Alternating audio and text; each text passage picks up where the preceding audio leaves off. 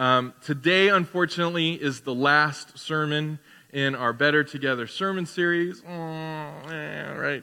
Um, and I, for, for me, this has been just a such a, a, helpful thing as I've been studying, as we've been going through this. I just not only Zach and Lonnie hearing stories of this, but just just seeing God come in our midst and and mature us and grow us and um, build camaraderie and build community over these past five weeks has just been truly amazing. And so this morning we're going to end our sermon series. Uh, we're going to talk about the last C, right? If you've noticed, these have been all C's.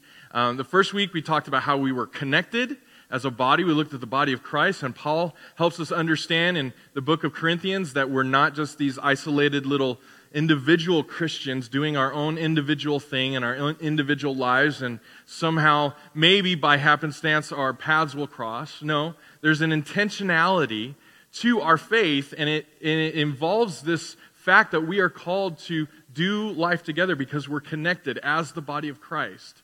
And then we saw the, the fact that we're meant to care for one another, right? We're, it's not just that we're here and then that we feel connected some nebulous way or mysterious way. It's actually that there is a reality, there's an earthing, there's a grounding to our connectivity, and that is the way we care for one another. And that's, you know, Zach just testifying of that this morning. The way that we interact with one another, the way that we have relationships with one another, are, these relationships are meant to be meaningful and deep and beautiful and, and all of what it means to reflect who Jesus is, that's meant to be reflected into our relationships. And then, and last week we looked at how we're called to co labor with Christ and together. That we're not just a group of people who love each other and like each other and smile at each other, and we're meant to like reserve all of that, all those good feelings just for ourselves. Actually, this grace that has been poured out upon us as the called out ones of Jesus is meant to go where? Out of these doors, right? It's meant to go into our homes and into our workplaces and into our families and into our friendships and into the highways and byways, as we, it would be said. And even in all of that, we still acknowledge sometimes we have conflict, don't we? We have conflict. Even though as perfect as we are, we still experience conflict. But yet, there's a grace, there's this grease that comes and it, it, it, enables us to, so that there's not this friction that causes us to repel one another. No, the, the grease of grace. Should we say that? The grace of grease? Which way would it be? The grease of grace? There's this grace that enables us to, so when we rub against one another and we kind of feel a little crunchy with one another every once in a while, that the grace of Christ comes and He makes it so that we have this bridge of relationship and so that we could still say we're better together. We could still say things like, You're my peanut butter and my jelly, right? You're my cheese and my mac, or you're my mac and my cheese, or you're my Miss Piggy to my Kermit, or I don't know, whatever. My Marianne is looking at me like, what are you talking about? See, we, we're able to say things like, man, you, like the Jerry Maguire, you complete me. And even though we still have conflict. And all of these things are true. They're good. They're helpful. But if they're not foundationed, that's a word. Uh, if they're not set upon an objective truth of our faith, then what we do is we get off on these tangents as a church, right? You ever go to one church and you know, oh, that's the church known as the church that like is really into justice, or this is the church that's really into like amazing band. They have an amazing band, or this is the church that it's like a preaching center, and everybody comes there to hear about this. This one guy is really good at preaching. No, see, that's not where we're called to be. That's not who we are called to be. We are called to be all better together, but in an objective foundation, and that objective foundation as Christians has to be Jesus. Only Jesus. And so this morning we're going to take our, our last C and we're going to look at the fact that we have a common bond. Common bond. Now, you ever um, meet somebody who has similar interests as you, right? Similar interests. So if you if you've been in the church for more than two weeks here at South Encino, you know that I love Lord of the Rings. I just can't help it. I just I want to like it just comes naturally into my sermon. It'll probably happen. Well, it just did right now. Okay, and I love I love Lord of the Rings. And then what happens is I find somebody else who loves Lord of the Rings, and then we look at each other. And then we just both have this bond, and we're like, did we just become best friends? I think we did. It was amazing, right? I don't know what it is for you. You might be all into knitting, right? Brittany's a knitter. She's got, why are you guys laughing? That's amazing. Listen, she's legit. She is legit. Have you seen some of the things that she, she'll make these full on sweaters that it looks like it came from the Gap, but she made it, right? Better than the Gap. Okay, what would you like me to say? and so she's gonna like, you know, find another knitter and they're gonna like have this like little glimmer in the eye at each other and they like they, they look at each other oh yeah i got the you know the calluses on my hands too from the knitting needles or i don't know whatever it is right? And we could say we have these common bonds because of something that we both enjoy or like or maybe you're a biker or maybe you're a guitarist or maybe you're into poetry or whatever it is. It doesn't matter. We all have these common things that we flock together right? Birds of a feather flock together but the problem with these kind of affinity groups, the problem with me just being resting my friendship or my deep and meaningful relationships on the fact that someone else likes Lord of the Rings is that that comes and goes. See, the moment that I have a disagreement with whether or not Gandalf was this or this or that, and somebody gets all into the nerd stuff about it. I mean, there are college courses you can take on this stuff. I mean, that's the world we live in, right?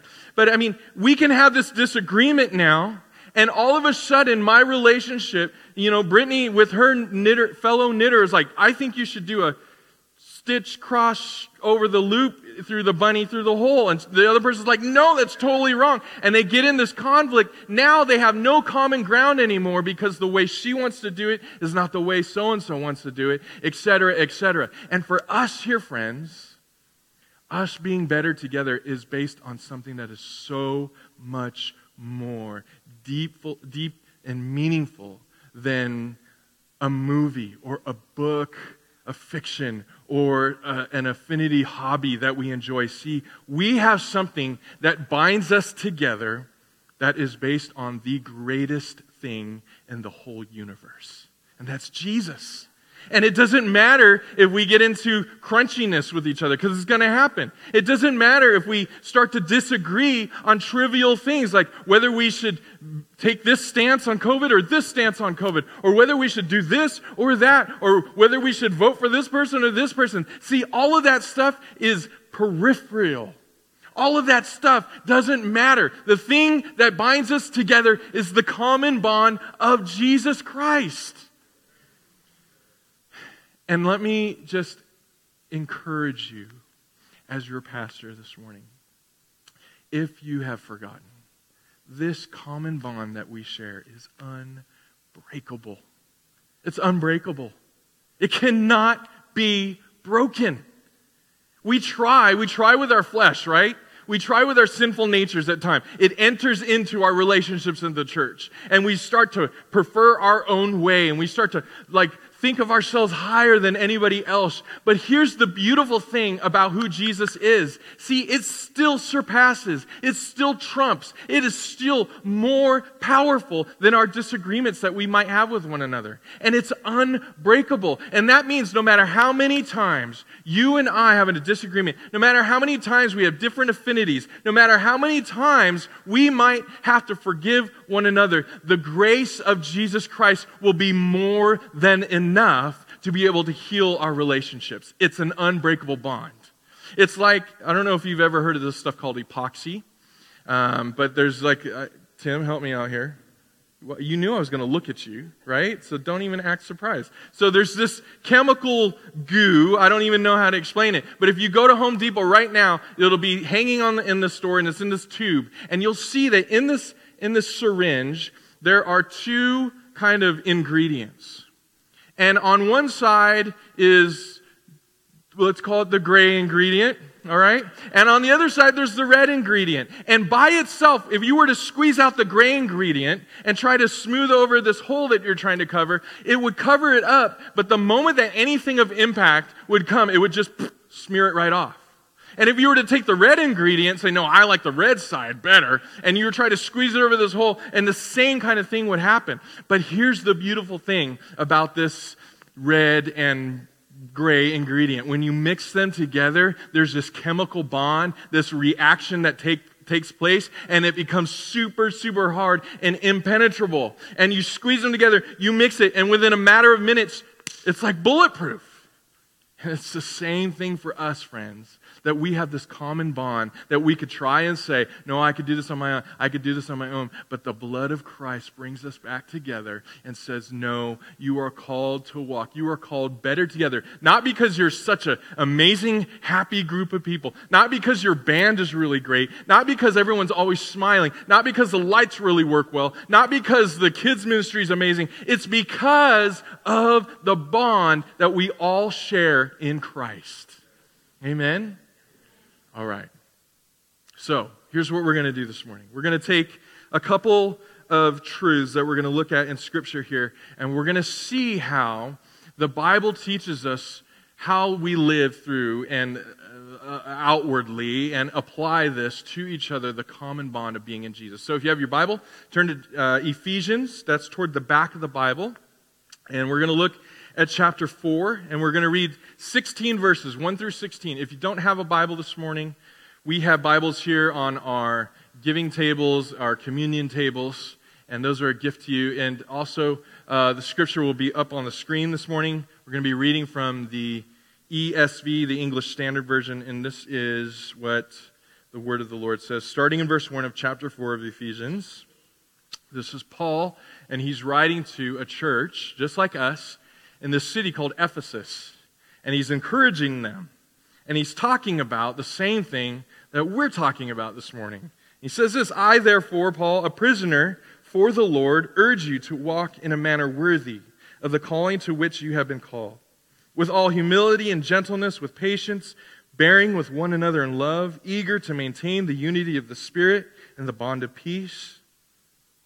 There is one body and one spirit, just as you were called to the one hope that belongs to your call one Lord, one faith, one baptism, one God and Father of all, who is over all and through all and in all. But grace was given to each one of us according to the measure of Christ's gift. Therefore it says, when he, speaking of Jesus, ascended on high, he led a host of captives and he gave gifts to men. Verse 9. In saying he ascended, what does it mean but that he had also descended into the lower parts of the earth? He who descended is the one who also ascended for above all the heavens, uh, for, for far above all the heavens, that he might fill all things. Verse 11. And he gave the apostles, the prophets, the evangelists, the pastors, the teachers to equip the saints for the work of the mystery for building up the body of Christ until we all attain to the unity of the faith and of the knowledge of the Son of God, to mature manhood, to the measure of the stature of the fullness of Christ, so that we may no longer be children, tossed to and fro by the waves and carried about by every wind of doctrine, by human cunning, by craftiness and deceitful schemes. Rather, verse 15, speaking the truth in love, we are to grow up in every way into Him who is the head, into Christ from whom the whole body, joined and held together by every joint with which it is equipped, when each part is working properly, makes the body grow so that it builds itself up in love. This is the word of the Lord. And so here we see Paul kind of give us this overarching theme of understanding what it means to be in the body of Christ, what it means relationally to work this out with one another. And he has some really deep theological truths that if we were to dig into this, it could take us a whole other sermon series. But today we're just going to use this as our base and as we camp out here for a moment. So, what I want to do this morning is give us three kind of things that help us understand what it means to be in the common bond of being better together, what the common bond of being in Jesus, what it should look like, and what are the implications of that, okay? So, number one, we must understand that if we're better together and we're better together because we have a common bond in Jesus. That common bond in Jesus means, number one, that we are all sinners saved by grace. We are all sinners saved by grace. And see, here's, here's the beautiful thing the, the, the problem that we have is as individuals or as human beings, we often want to make ourselves feel better about ourselves, and we want to make ourselves feel better about ourselves by either judging other people or comparing ourselves to other people. You ever do that before? Okay, only about two of us are honest in this room. Well, I do this quite a bit, right? And so what happens is I'll be driving and I think uh, there's, a, there's a person driving what I, in my view, estimation is very incompetently, right? And so what I do is I pull up beside them and I look and I go, that's what I thought an idiot would look like. And then I keep driving, right? and I make myself feel better because I look at this person and go, oh my gosh, what a, what a knucklehead. And I am a better driver than this person and I am more worthy than this person. This person deserves to be in traffic because they're not a good driver. I don't deserve to be in traffic because my value is better than that person, and so I need to cut that person off and get in front of them because they're driving too slow. But you're laughing, Anthony, because you know it's true, brother. So, see, what happens is that's not just when we're driving, that's when we're working, that's when we're interacting with each other in our families, that's when we're having relationships in church. All of these things kind of happen. And we tend to forget somehow that we are all sinners saved by grace. I think I shared last week that my testimony isn't like this big, you couldn't write a novel about my testimony, me coming to Jesus. I grew up in a Christian home. My parents loved Jesus and they taught me to love Jesus from an early age. And they, they would tell me, you know, they, they taught me moral things like this is right and this is wrong. You, you don't do this and you do do this. And I remember I was all into Christendom. Like it was, it was part of my family. I had, there was these things called records for those of you who don't understand. There, it was like music and a story that was on this piece of vinyl, and you would put this needle on it, and it would make noise, right? And so I remember my parents would buy me stuff like Music Machine. If you don't know what that is, you are missing out on Music Machine. Music Machine, music. Okay? And so, like, I would sit there and listen, and, and I was soaked all the time as a little kid with Christian values, and I would hear it and I'd be able to repeat it, but it wasn't until I got into like junior high, high school age that I realized none of that stuff saved me. I could listen to every Christian 1970s to 80s era Christian kids stuff, salty, all of that, and it still would not save me. My testimony was that in spite of my good morals, in spite of my, in spite of my good bringing, I still needed a Savior. But sometimes I think because I grew up with a Christian world perspective, and I think about politics certain ways, and I think about how we should relate to one another, I sometimes start to believe that I'm better than other people because they didn't have that upbringing. And then what happens is the common bond of being placed in Jesus Christ dawns on me over and over again. And when the temptation in my mind and in my heart to exert myself, to bow up, to make myself look better than other people, it starts to rear its ugly head. Jesus comes with his mercy and his grace, and he reminds me, Kelly, it's not because you listened to Salty a thousand times. It's because I came and I rescued you in spite of how good you thought you were. And you might be on the other side and say, man, I was not listening to Salty. I was listening to, I don't know, whatever, you know? Let's take something real bad. Stryper.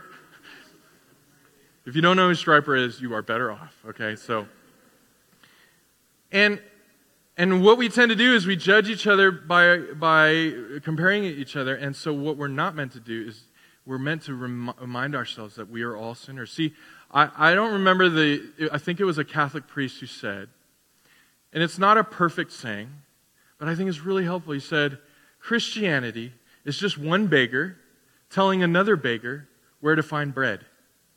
I love that.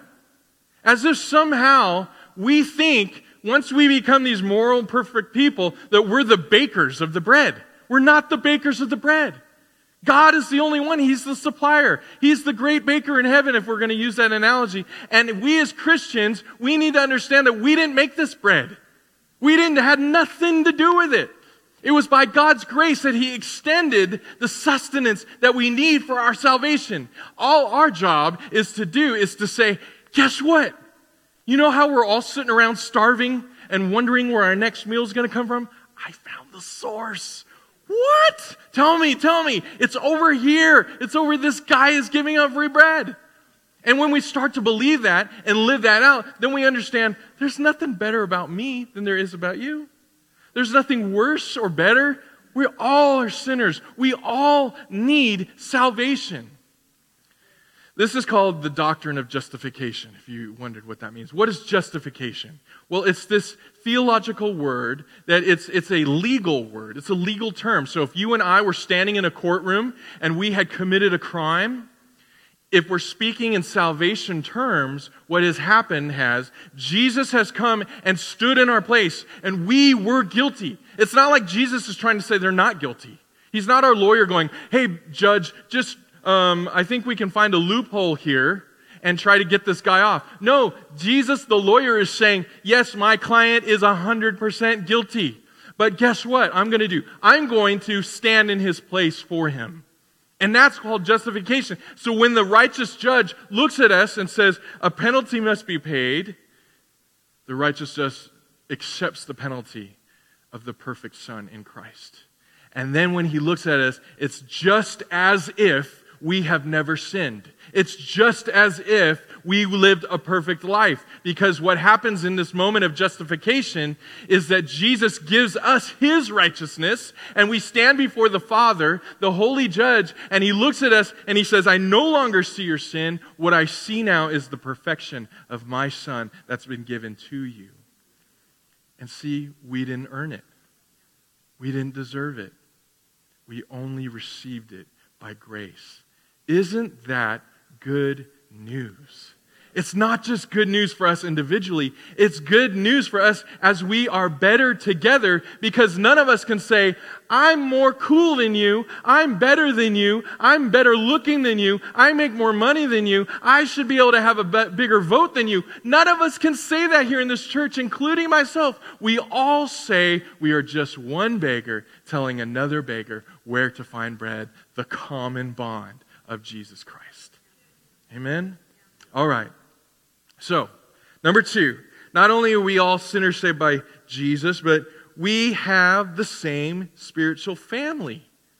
You see, Paul, if you were to go back, he says, There's one Spirit, one God and Father of all, who is over all and through all and in all. You ever um, go to like a night of worship? Maybe, like, I think, when was Phil Wickham?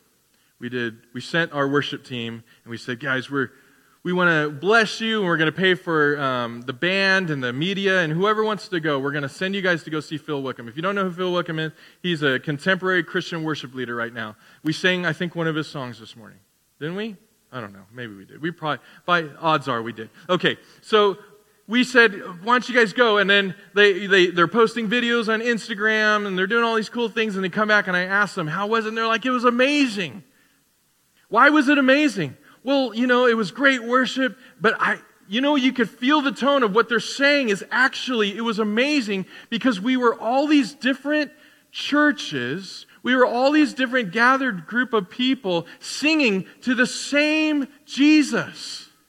We were singing to the same objective reason of our faith the object of our faith, which was Jesus. And it didn't matter if I knew the person who had a ticket over here and they were sitting next to me and they were singing off key and this person was singing really great. None of that mattered.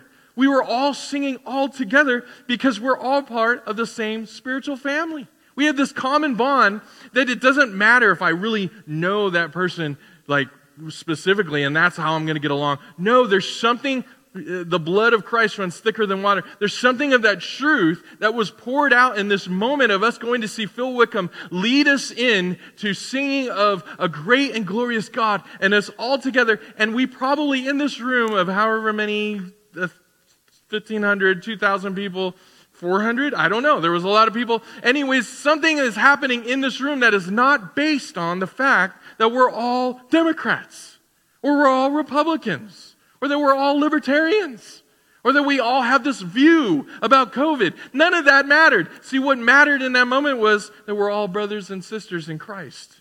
We all the same dad. We all the same dad. As a fan, and, and if we were to take this, we would say this is the doctrine of adoption. The doctrine of adoption. Romans uh, 8 15, Romans 8, talks about how we've no longer been given a spirit of slavery which leads to fear, but we've been given a spirit of adoption that lets us say what? Abba, Father. That is the Hebrew word for dad. Dad.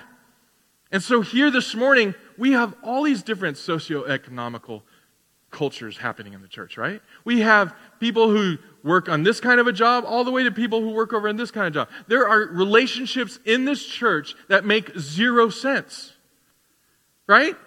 There are people here who are friends, and they wouldn't say, you know what? I became your friend because you and I have this similar bond. No. See, what happened was we became friends because there was this commonality that we are all placed in the body of Christ.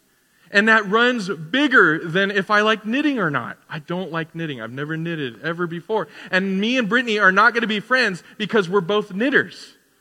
We're going to be friends because we have the same dad. We have the same family. We have the same spiritual family. We have the same common bond that cannot be broken. And we have this blood that runs between us that is thicker than water. And so that the moment that I and Brittany start to get crunchy with each other, what happens is we apply the truth of the gospel back to our relationship. So yes, we're both sinners and needing saving. We're needing grace. We're going to apply that grace to each other. And we're going to say, you're my sister. You're my brother. I love when Anthony calls my wife sis. If you ever hang around Anthony for a little bit, he'll, he'll call you brother or sis. I love that. And it's not because he's trying to be all spiritual and like, how you doing today, brother?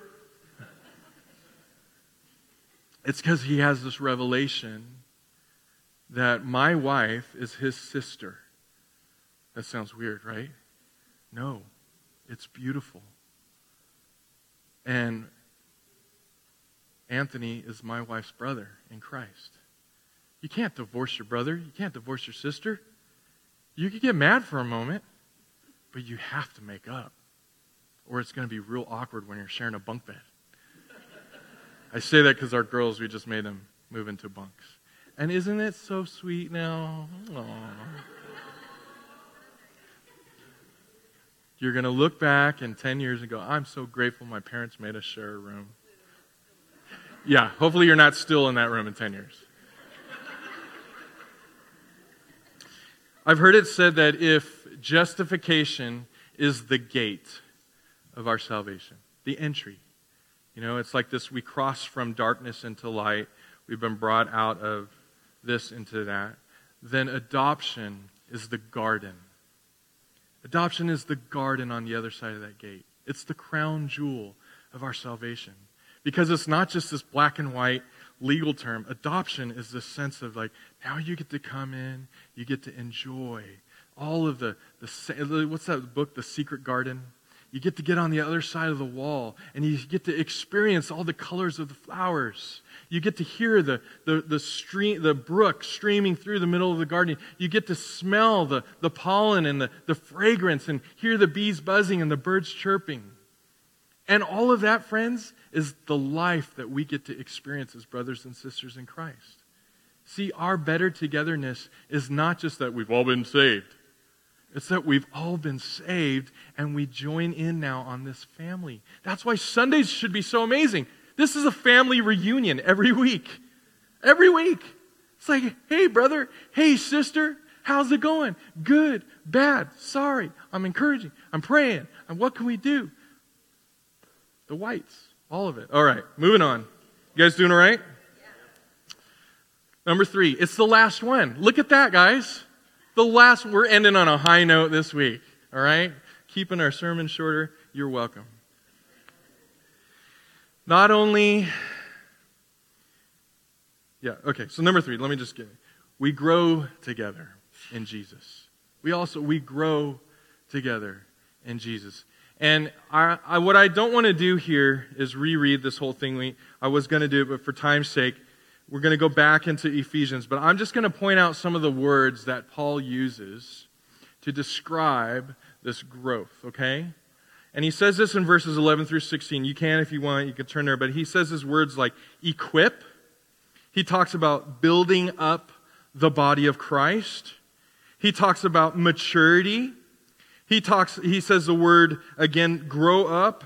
He says the word grow again here. And then he uses the word builds. And he, he uses this language of us being better together, of us being joined together in this idea that we are not meant to just stay in our maturity where we are. We are not meant to just kind of say, okay, I've crossed the line of faith and now I've made it into heaven. And then I guess I can just like become, stay in my immature state. No, see, here's the beautiful thing that if we are in Christ, there is something that once we once Jesus takes us from darkness into light, he then starts to mature us. He then starts to say, all right, this is amazing. You've crossed the line of faith, but that's not the end. See, there's, there's work to do in your heart. And, and my love for you and your love for me is going to have this result where you're going to become more like me. You're going to become more like your Father in heaven. You're going to become, you're going to reflect who I am to people around you. And if we were to turn this into, uh, you know, we're talking about these doctrines this morning. We talked about uh, justification, and adoption. This would be what's called sanctification. Sanctification. This is this process that once we cross, so to speak, this line of faith, once we say yes to Jesus, Jesus goes, okay, I love you so much. Now, what I'm going to do is I'm going to start to show you. I'm going to start to reveal things about your character that need to come under the anvil of my character. And so this area where you, you know, you're, you're doing this one thing is really unhelpful. I understand this is the way of the world. But what I want to show you here is that you are meant to grow. You are meant to grow in me. And here's the beautiful thing. It's not just by ourselves. See, Paul uses this language of us growing, and it's this growing together. It's this growing all together. And we're going to come back here again to what he says the body of Christ. The body of Christ. So let me use this as an illustration. Um, you ever see, like on the news, when the person in the um, in the laboratory's got the like the white um, lab coat on and they got their hair covered and they're wearing goggles and the mask and the gloves and they're working on some kind of either like they're growing a, a, a, cell or they're trying to work with a virus or whatever. You've probably seen a lot on the news lately especially with covid. And they take this little like um, plunger thing and it pulls this liquid and then they put it in this thing called a petri dish. And in this petri dish is a goo okay? Now forgive me i'm not a scientist i don't know what's in that goo Agar? That sounds like a Lord of the Rings bad guy's name. so they take the agar, and what they do is they inject this life, so to speak, into the agar. And what they'll do is they wait and they put it in these conditions to see if it will grow and bloom or if it will die and decay and see which way it goes. Now, here's the thing. Now, where are you going with this, Kelly? This is what I'm trying to get us to understand. There is a culture, if we were to use this word culture, these are called cultures. But there's a culture that we are meant to grow in as people of Christ. And it's not the culture of the world. It's not the culture of our family, nuclear family. It's not the culture of our politics. It's not the culture of what we think is right and wrong. It's in the culture of being united in Christ. And we cannot say, we may not say that we are called to be Christians isolated into our own individual cultures. We are meant to be placed in the culture of the objective culture of growth, and that is Jesus and Jesus alone. Because, like we said last week, if we start getting off on our own little you know, bents and all our preferences, what we start to do is we become a church that is spreading out like this with no power. We're wide, but we're not deep. And Jesus has called us to be both wide and deep. And the only way we do that is in and through Christ. That's the culture. And so when we say we're better together, we're better together because we're smiling. No, we're better together because we have the same common bond, which is the most objective, beautiful, powerful, omnipotent, all knowing, all loving, truthful force in the universe. And it's not this force or an idea, it's a person, and it's the person of Jesus Christ. That's it. Friends, we're better together. This includes how we worship, this includes how we obey, this includes how we pay our taxes. This includes how we obey the government, or even if we disobey the government. It's all through Christ. Is it okay that we have passions? Is it okay that we have preferences? Absolutely. But those bow the knee. Bow the knee to the lordship of Jesus Christ. How are we can we have perfect relationships here in this church? I think we can if we bow the knee to self and we put one another first by putting Christ first. All right, let's end with this. If you turn over your page, you'll get to the next book of the Bible, which is the book of Philippians. And, and again, Paul is writing to a group of people, a church, just like you and, uh, you and me here this morning. And he writes a letter to them in a, in a city called Philippi. And this is what he says in chapter 2. And I'm going to read the first 11 verses. And let's, let's look at this and say, Lord, please, will you help us? Lord, let it be so. Yes and amen to us as the people of God. Philippians chapter 2, verses 1 through 11. If therefore, if there is any encouragement in Christ, and, and this is rhetorical, this is like an assumed yes, okay? If there's any encouragement in Christ, any comfort from love, any participation in the Spirit, any affection and sympathy. And Paul encourages the church. He says, Complete my joy by being of the same mind, having the same love, being in full accord and of one mind. Do nothing from rivalry or conceit, but in humility count others more significant than yourselves. Let each of you look not only to his own interest, but also to the interest of others having this mind among yourselves, which is yours in Christ Jesus, who, though he was in the form of God, did not count equality with God a thing to be grasped, but he made himself nothing, taking the form of a servant, being born in the likeness of men, and being found in human form, he humbled himself, becoming obedient to the point of death, even death on a cross.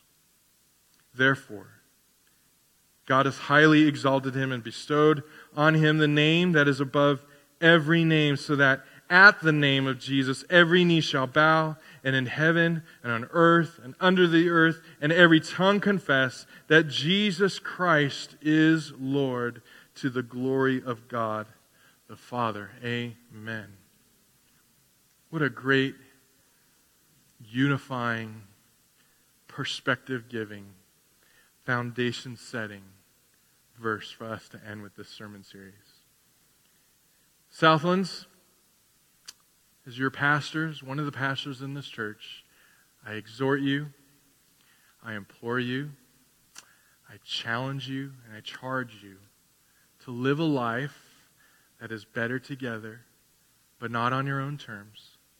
Live a life that is better together because of the common bond that we have as brothers and sisters in Christ. Amen? All right. Will you stand with me this morning?